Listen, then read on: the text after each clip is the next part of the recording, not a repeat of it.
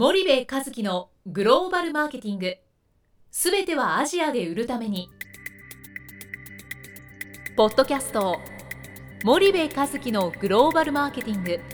すべてはアジアで売るためには過去10年間で1000社以上の海外展開の支援を行った森部和樹がグローバルマーケティングを分かりやすく解説します。グローバルマーケティングとは世界のニーズに応えて利益を上げること。アジアで売るためにはものづくりプラスグローバルマーケティングを武器とした戦略を持たなければなりません。日本には素晴らしい企業が多く存在します。その企業とともにアジア市場を目指したい。再びジャパンアズナンバーワンと呼ばれる時代を作りたい森部一樹はそんな思いを持ちながらこの番組を皆様にお届けいたします。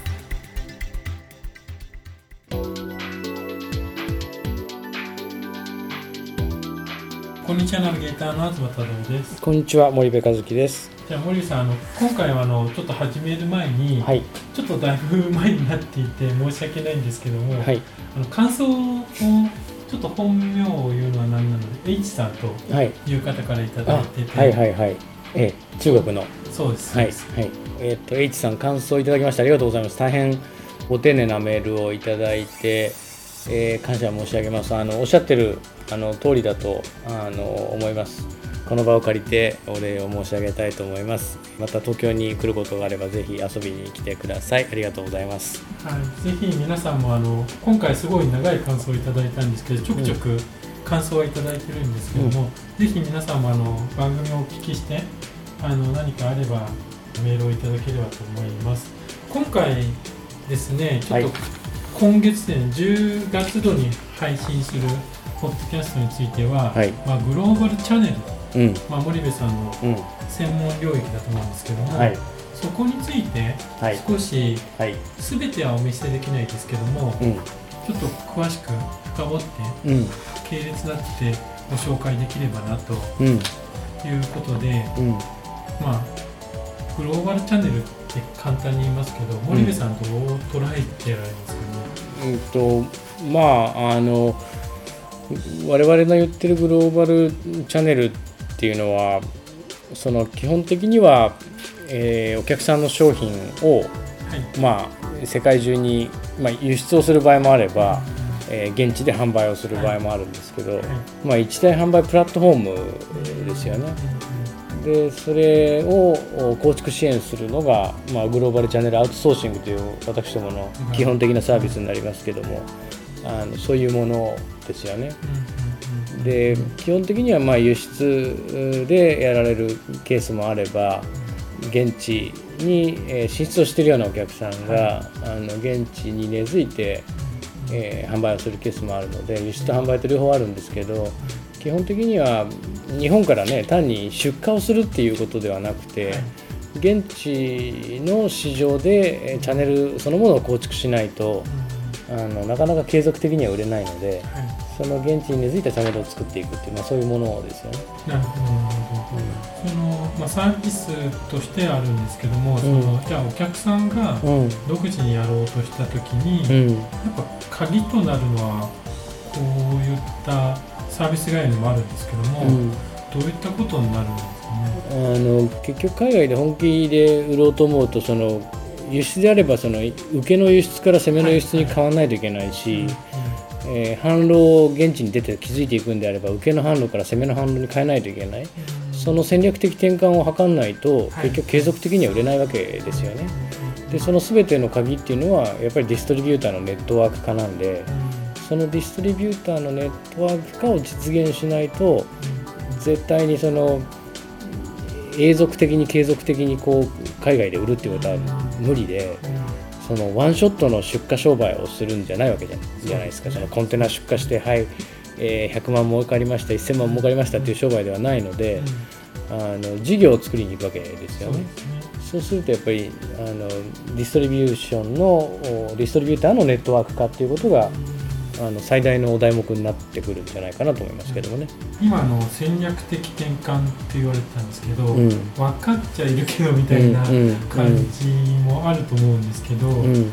あの今まで、まあ、森部さんがいろん。なクライアントさんを見てきて、うん。この戦略的転換をうん。できているうん。クライアントさんと、うん。やっぱりできてないで海外行ってしまううん。クライアントさんがいると思うんですけどうん。も、うん。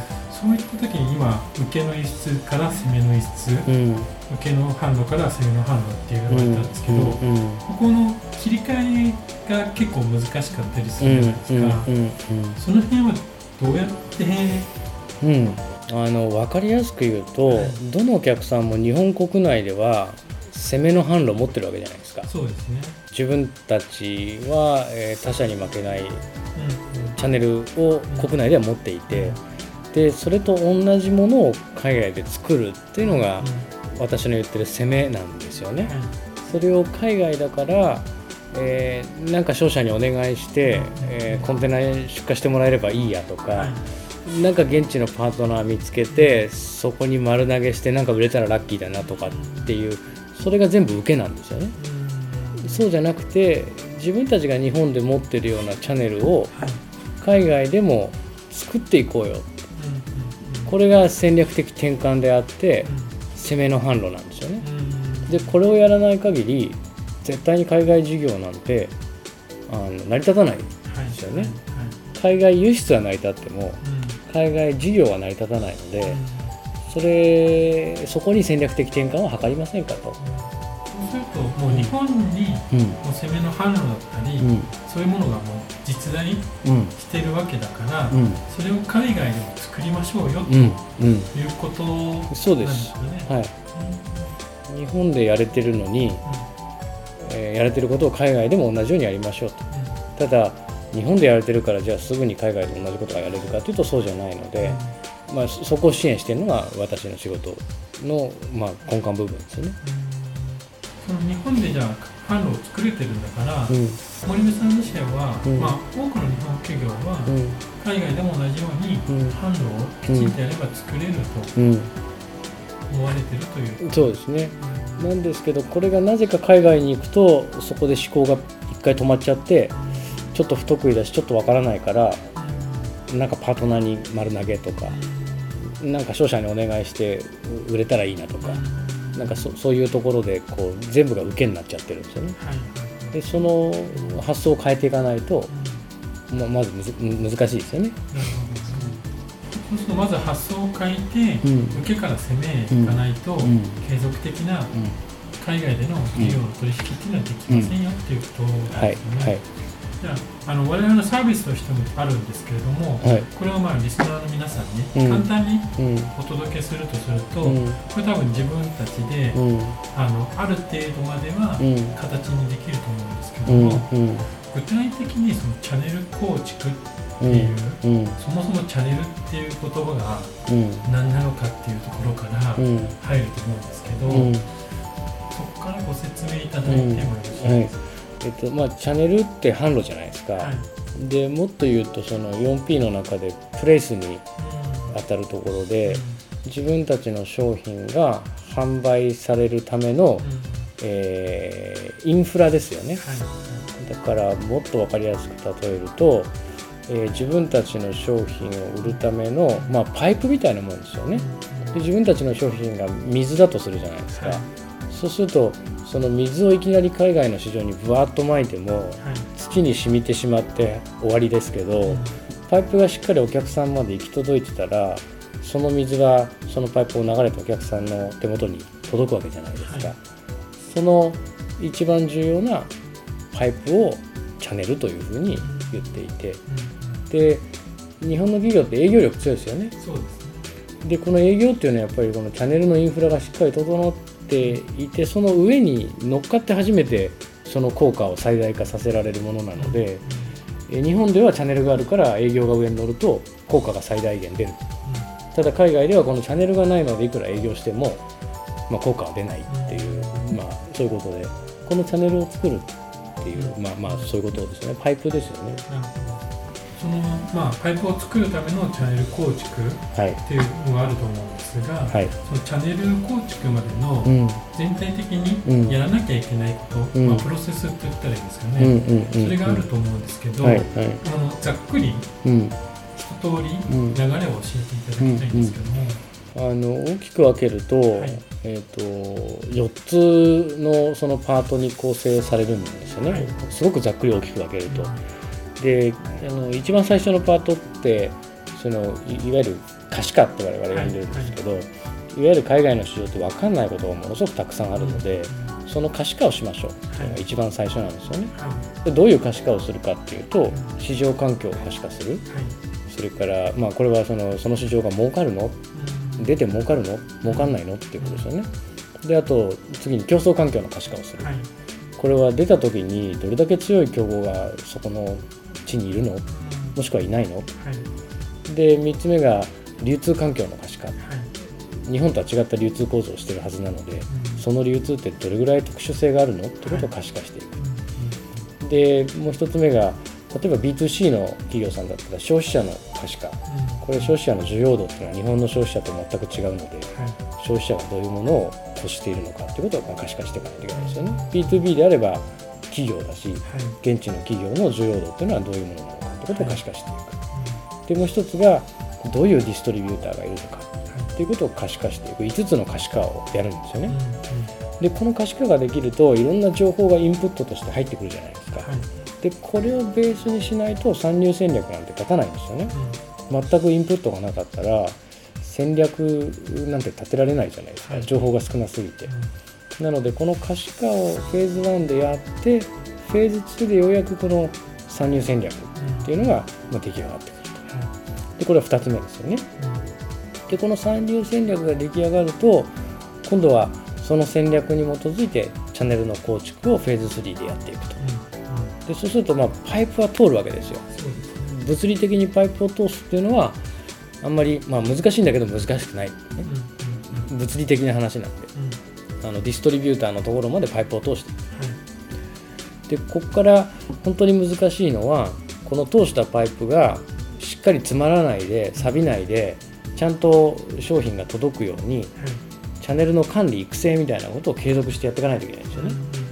でここが非常にその厄介でこれをやっていかないとやっぱり継続的には売れていかないのでこの最後の4つ目がこのチャンネルの管理、えー育成になります。わかりました。このじゃあ4つ目のチャンネルの管理育成っていうところが、うんやっぱりここまでチャンネルの構築までできてる企業はあるけども、うんうん。この管理育成をやらないことによって、うん。商品が流れないっていう企業もうん、あるんですそうですね。本当に例えば先進的な日本企業さんとかっていうと、まあその作ったチャンネルが本当に一番いいかいいくないかっていうのは別にしてねチャンネル自体は作ってでそのチャンネルの管理育成するところに最もその経営資源投入してるんですよね。でだから商品が徐々に売れていくっていう話で失敗しちゃう企業っていうのはこのチャンネル構築はおろか、まあ、その組み立てるっていう発想チャンネルをデザインしていくっていう発想が全くないのでとにかくなんか買ってくれ買ってくれそうなとこにやみくもにっていうそれじゃダメですよっていう話。だと思うんだよね。わかりました、うんじゃあ今日はあの少しお時間が来たので、はいあの全体をプロセスをはい、お聞きしたこところで、はいまた次回あの少し詳しくお聞きしたいと思いますので、はい次回よろしくお願いします。はい、ありがとうございましたありがとうご。ざいます。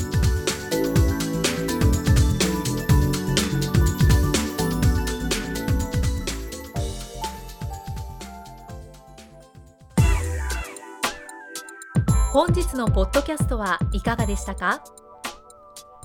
番組では森部和樹への質問をお待ちしております。ご質問は podcast アットマーク spydergrp.com ポッドキャストアットマークスパイダー grp.com までお申し込みください。たくさんのご質問をお待ちしております。それではまた次回お目にかかりましょう。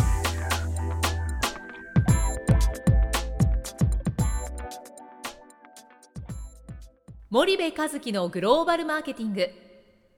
この番組はスパイダーグループの提供によりお送りしました。